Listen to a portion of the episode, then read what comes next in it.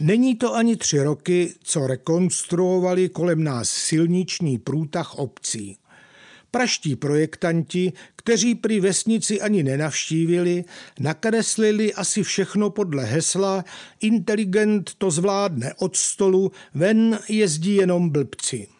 Na několika závadách je nesmyslnost jejich práce znát.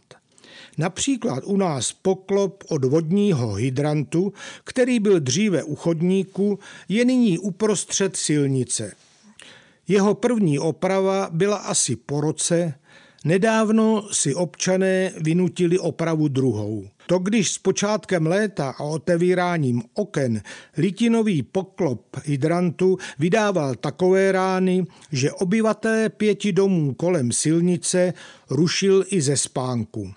Po dvouměsíčním boji lidé docílili teprve, když pohrozili firmě vlastníci hydrant televizí, že přijeli specialisté z Moravy a opravili to. I oni, stejně jako první opraváři, byli udivení, kdo situoval hydrant do středu vozovky, protože tam ho trefí dvěma koly téměř každé auto. Zároveň nás upozornili, že jak vidí zdejší provoz, poklop dlouho nevydrží. Měli pravdu.